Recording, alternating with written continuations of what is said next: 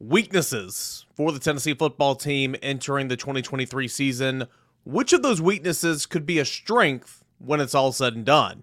That's our topic of conversation on a football topic. Fridays, Locked On Vols.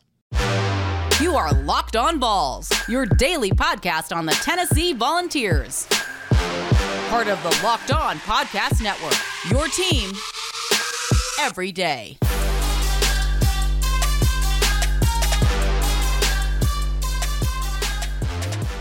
Hey, what's up, everybody? Welcome into it.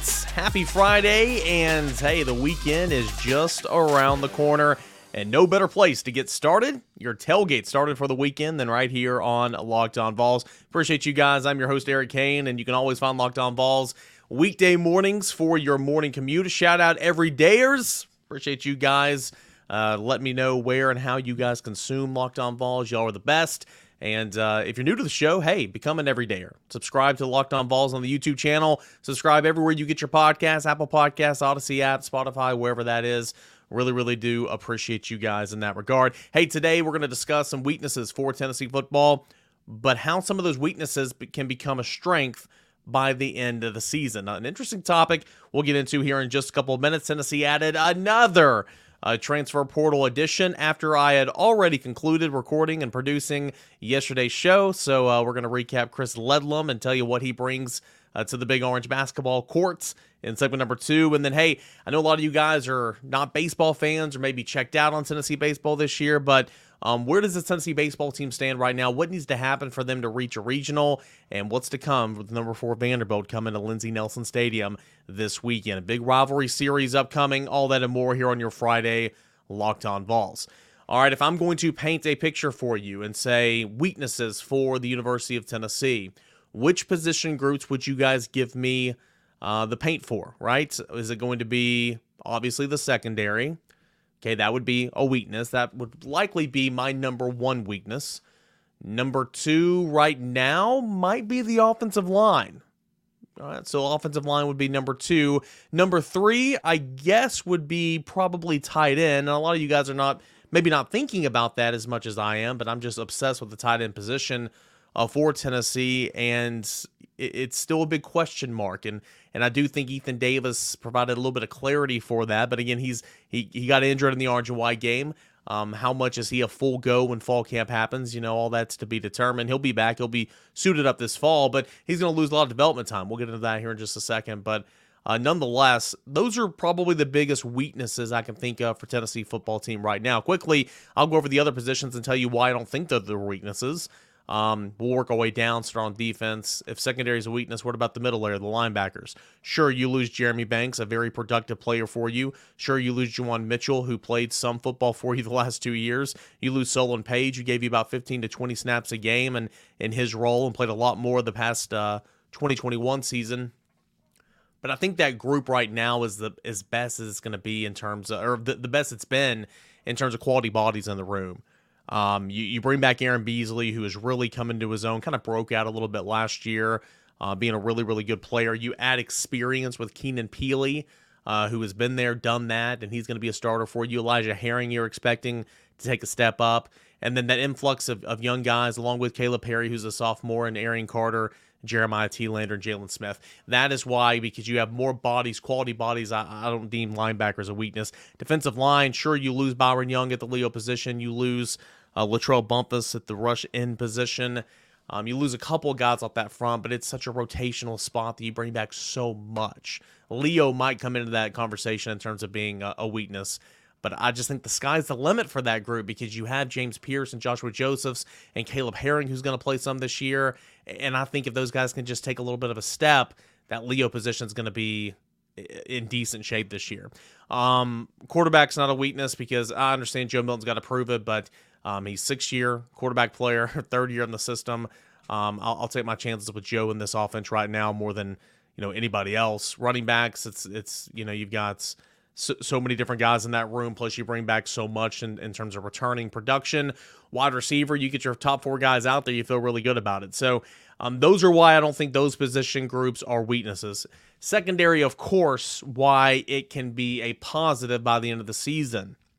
It's because that influx of youth in that group, that I think is going to push those upperclassmen into playing better, and or if they're not playing better, they'll be replaced.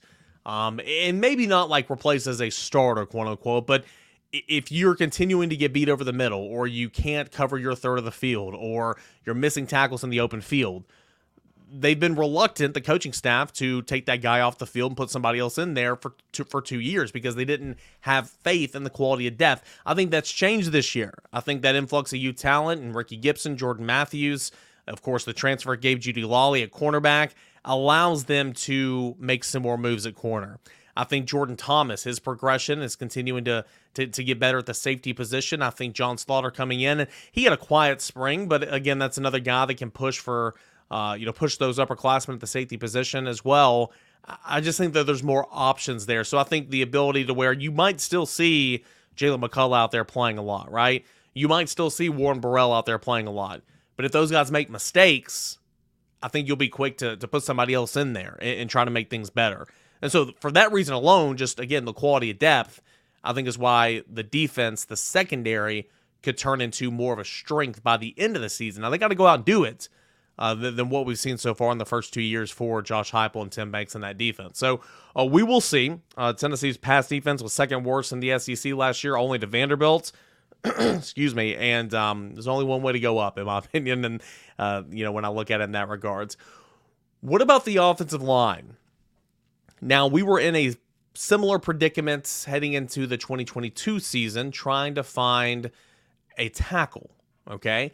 Now you're trying to find another position as well this year. You're trying to find a tackle, you're trying to find a guard.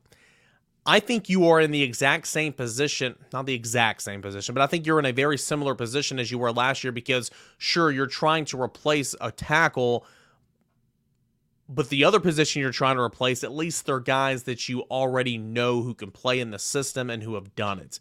That does not mean that they will flourish. That does not mean that it's all said and done and Tennessee's going to be top 10 offense. It just means John Campbell's going to be one of your starting tackles, going to be on the left side most likely, right? We're operating under that assumption.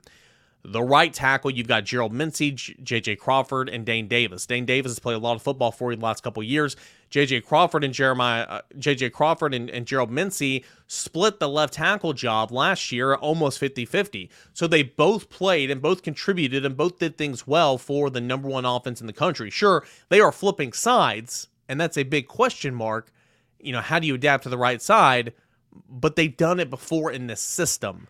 And so, for, at least for me, that gives me faith that they're going to do it again. Now, finding a left guard, and, and again, this is under the assumption that John Campbell's coming and won a job at left tackle. And again, he's new to the system and everything. But right now, and everything we hear and the vibe and everything is, you know, John Campbell's going to be left tackle. They just got to find the other one. And so, you know, that's kind of what we're operating with. Now, trying to find a guard is a little bit more head scratching, I guess.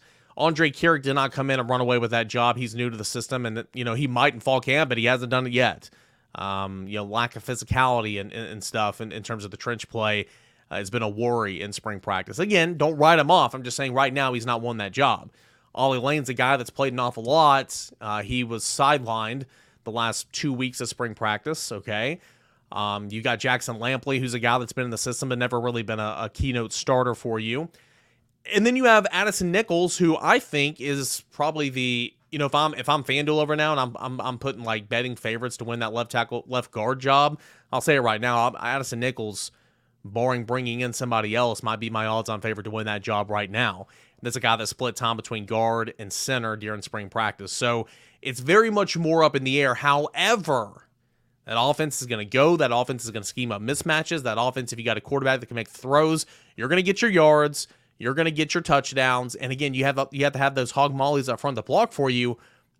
But I just think that you know this offense is going to mask a lot of that, truly. And, and I don't I don't mean to take anything away from the offensive line because literally you can't do anything without the offensive line play.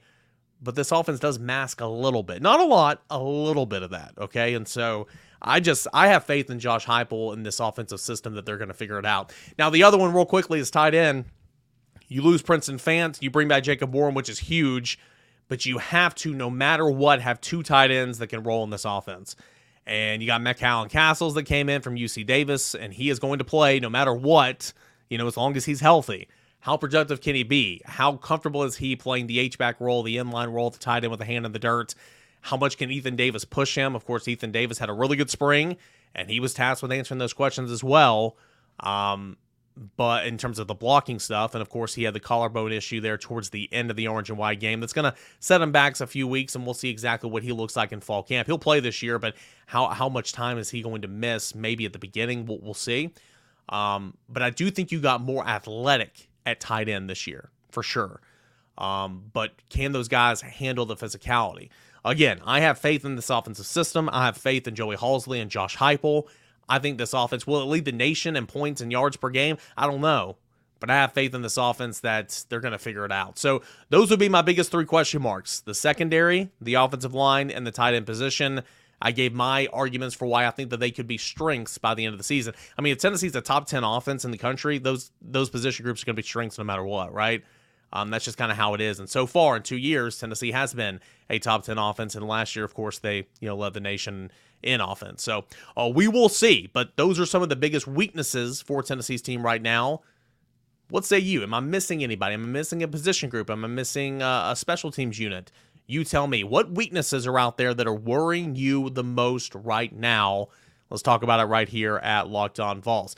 Guys, I appreciate it. We'll come back. We'll talk a little Tennessee hoops and do transfer portal edition, the second transfer portal edition of the week, and the third big news item. Of course, you lump that in with Santiago Vescovi. We'll talk Tennessee hoops on the other side. But hey, something exciting is coming to built.com on April 22nd. I don't have all the details just yet, but the excitement is real, and it's something that you don't want to miss. If you know how Built works, well, they have the most incredible protein bars in the world. They do these amazing flavor drops with unreal flavors in limited quantity. So, mark your calendars and head to built.com on Saturday, April 22nd to be one of the first to discover what all the hype is about. I can't wait to see what this new flavor is. Make sure to use promo code LOCK15 and you'll get 15% off your order. That is at built.com, Saturday, April 22nd. All right, guys, segment number two of a Friday show. Appreciate you guys for hanging out with me here on Locked On Vols. And um, I want to, and making it your first listen, of course, but I want to remind you guys Locked On NFL mock draft special is here and it's bigger than ever. Follow along with all 32 teams' first pick in a six episode ultimate mock draft experience only Locked On can deliver. All episodes are available now on Locked On NFL Draft and on the YouTube channel or wherever you listen to your podcast. So, hey, it's a six episode premiere top situation. All those episodes are up right now, to my understanding. Your boy chimes in on a bunch of Tennessee targets. A bunch of uh, Tennessee guys, and you'll get to see my face on that as well. So, uh, we're going to next week, leading up to the draft, we're going to nitpick a little bit of Locked On uh, NFL drafts, mock draft, all 32 picks, and see kind of where they have those Tennessee Vols and maybe who they left out. That's coming up next week right here on the show. Okay, so Tennessee, another big addition. This one literally is figuratively, uh, or no, excuse me, literally a big addition to the Tennessee basketball team. Uh, Tennessee announced the commitment of Harvard forward Chris Ledlum uh, to the team yesterday. Actually, he announced it. Tennessee is yet Tennessee will sign him, but Tennessee can't say anything until he's officially signed. Six foot six, 225 pound junior from Staten Island, New York. He announced that decision on Instagram on Wednesday. He averaged 13.6 points per game, 6.7 rebounds per game over the last three seasons at Harvard. Uh, he's the second commit in its many days from the transfer portal. If you remember following USC upstate guard Jordan Gainey, who committed to Tennessee on Tuesday. Santiago Vescovi announced also on Tuesday night that he is going to return, take advantage of that COVID year, and uh, play a fifth season for the University of uh, Tennessee. So, you know, Chris Ledlum was a guy that Tennessee targeted early on in the process when the transfer portal opened up. Rod Clark, assistant basketball coach, made a trip up to Boston on March 24th to see Ledlum. They hosted him for an official visit. Uh, I want to this past weekend, yeah. And then Tennessee staff went back up to Boston to see him earlier this week prior to committing to the Volunteers over St. John's and Indiana. Uh, this last year as a junior, he was really, really good. 18.8 points per game, 8.5 rebounds per game in 28 games at Harvard. He averaged 16.7 points per game, 9.3 rebounds per game as a sophomore in 2021 2022. That's kind of when he jumped out and you know kind of made a name for himself. Started 27 times in 28 games as a junior, averaged over 30 minutes per game, which is huge because typically, unless you're Santiago Vescovi or you know a backcourt player, you don't average over 30 minutes a game in this this Tennessee system. But this big man averaged playing over 31 minutes a game. Uh, for Harvard. Scored in double figures 26 times this past season, tallied nine double doubles, had a season high 35 points and 12 rebounds against Cornell. That was back in February.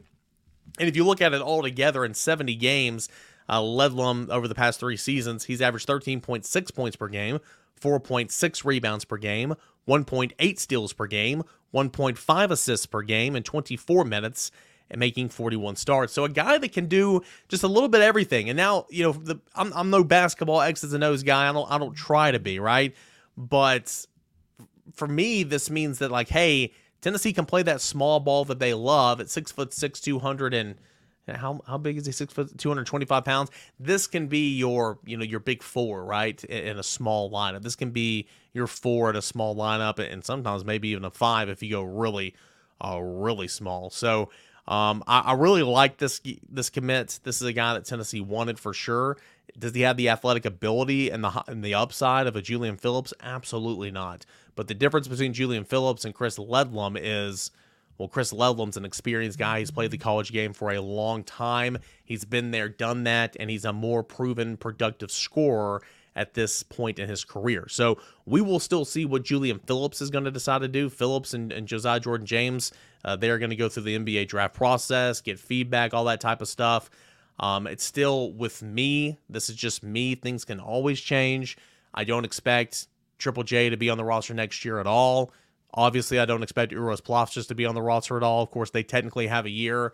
Um, I expected the last week or two that Santiago Vescovi was coming back because the longer this thing dragged on, um, the, the more he was going to come back. And you know, I'd heard things, you know, as as early as you know, even in basketball season, that he was, you know, planning on coming back. So I don't expect Uros, don't expect Josiah Jordan James, don't expect Olivier Nkamhoua back whatsoever.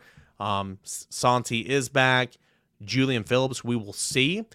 Now, to my understanding, too, though, here's the thing: if Julian Phillips says he wants to come back, Tennessee will have to make room for him somewhere. Um, because I believe you have 13 guys on scholarship right now. Of course, you got the addition of USC upstate transfer Jordan Gainey as well. So uh, we'll have to see how that might work. I'm not going to theorize on the show right now because I just think that's. Um, I just don't think that's very professional. Um, but uh, to be completely honest with you, um, but if if Julian Phillips wants to come back at the end of this process, I would assume that Rick Barnes would welcome him back with open arms, and that would be a huge addition. But again, we will see. We will see. Um, but uh, not hearing an awful lot right now. I wouldn't assume that that's going to happen at this point in time, but it's still, it is it is a possibility. Uh, quickly on Jordan Gainey, we we talked on him a little bit on yesterday's show for you every for you everydayers. Um, Gainey coming from USC Upstate, he is the Jordan Gainey is the son of uh, Justin Gainey, Tennessee's associate head coach, six foot four, 175 pounds from USC Upstate. Um, he is a guy that averaged 15.2 points per game, 2.3 assists, and 31.7 minutes per game, shooting 39.3% from the field, 34.5% from three point line in 32 games as a sophomore or uh, as a, uh, this past year. Uh, two years ago, he shot over 40% from uh, the three. Actually, let's see, as a freshman, yeah, as a freshman in 2021, 2022, Gainey shot 47.1% from the field.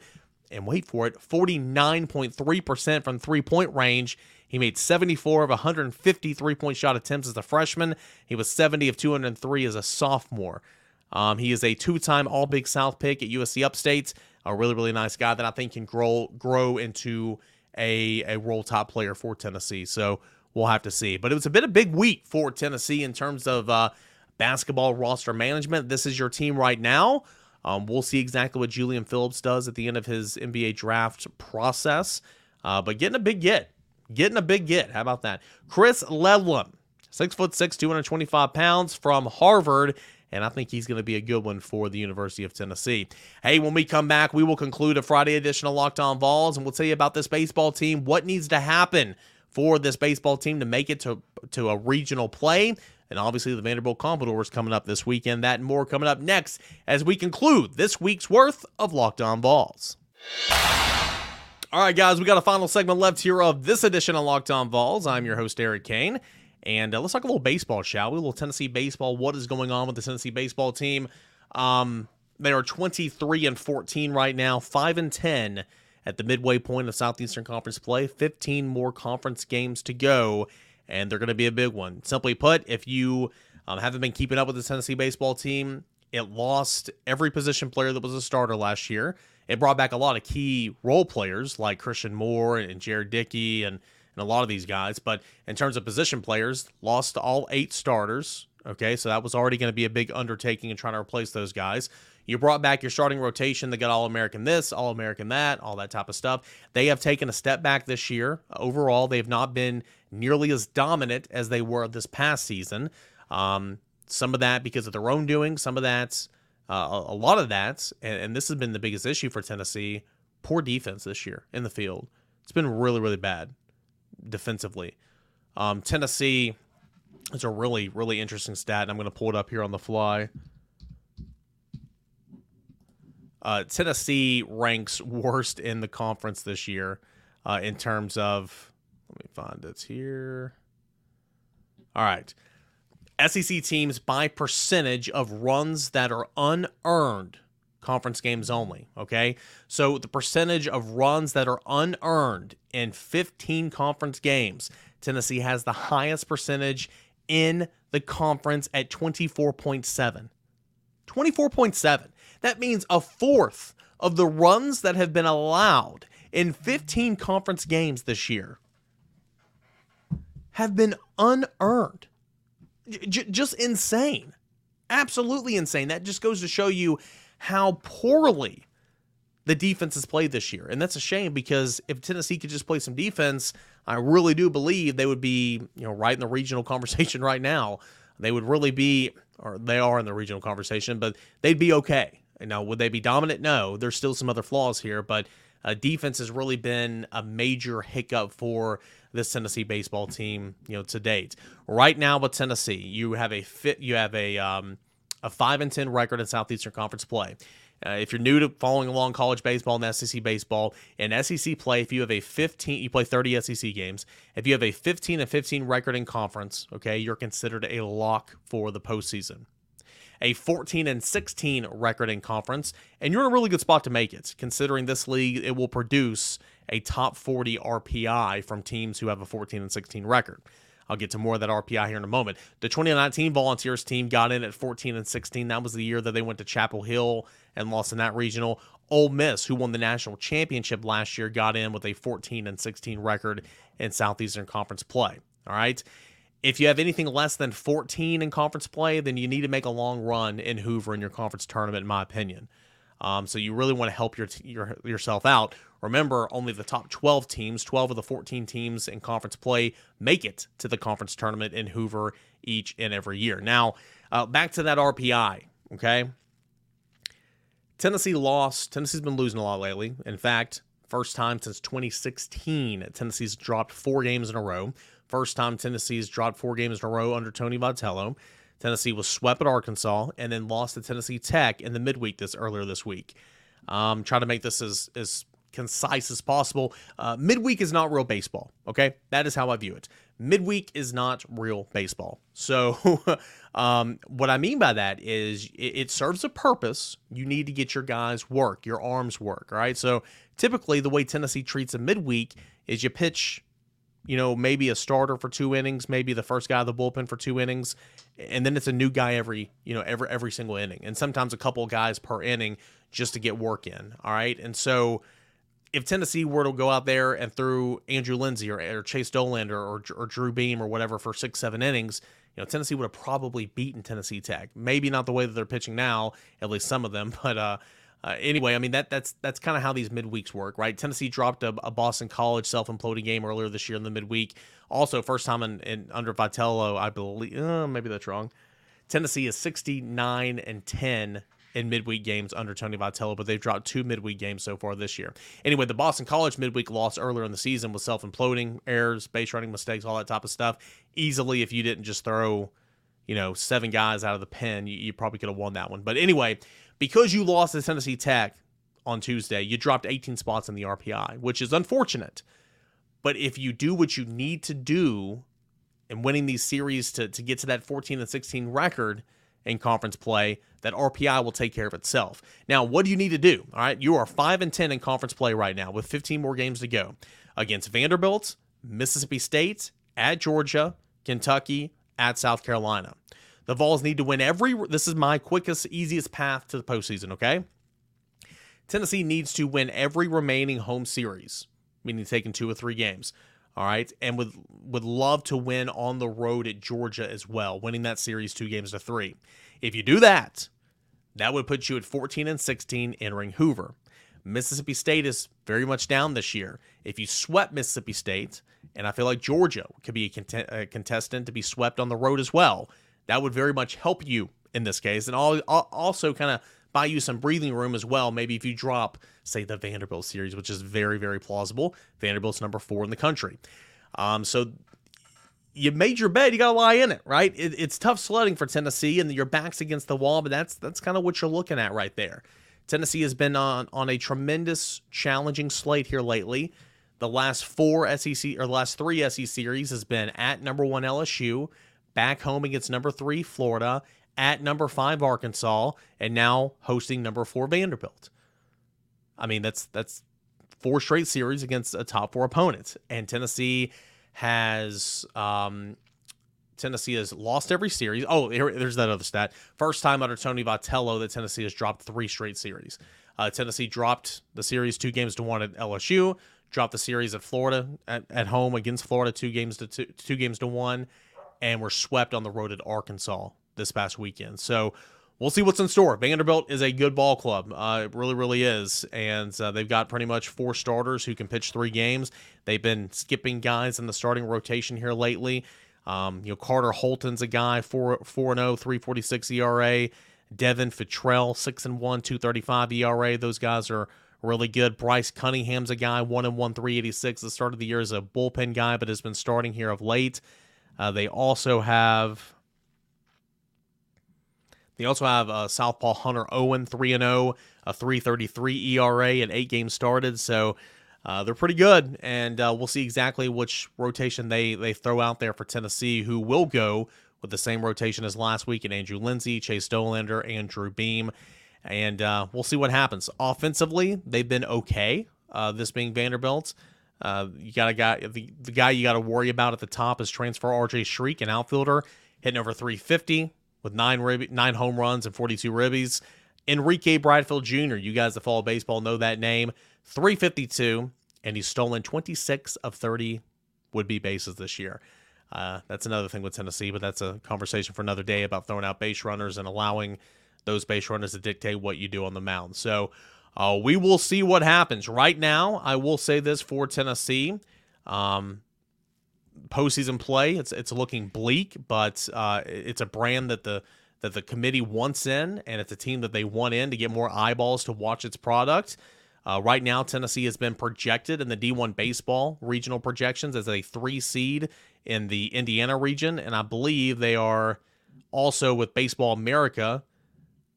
They're in the Louisville region, facing number one uh, or opposite of Louisville, opposite or facing Louisville, excuse me, as a three seed uh, along with number one Indiana number four Central Michigan in uh, that realm. So D1 baseball right now projects Tennessee as a three seed in the Bloomington region with number two Louisville, along with number one Indiana and number four Kent State. Baseball America projects Tennessee as a three seed, opposite of Louisville, or with Louisville, squaring off against Louisville, and opposite of number one Indiana and number four Central Michigan. All that's very confusing. My point is, Tennessee is being projected in the regional field of play right now because they're banking on Tennessee getting to that lucky number 14.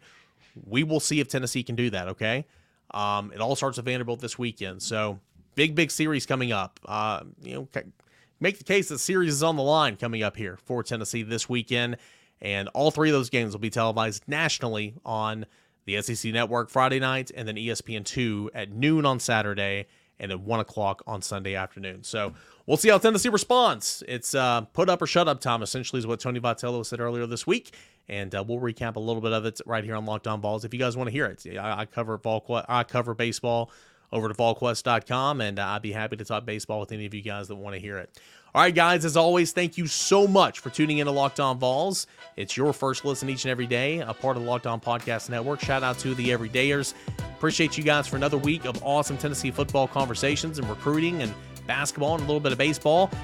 What do you say we do it again next week? We'll be back at it live for you Monday morning on your commute to work. Enjoy the weekend, stay safe, and uh, really appreciate you guys. This has been Locked On Vols.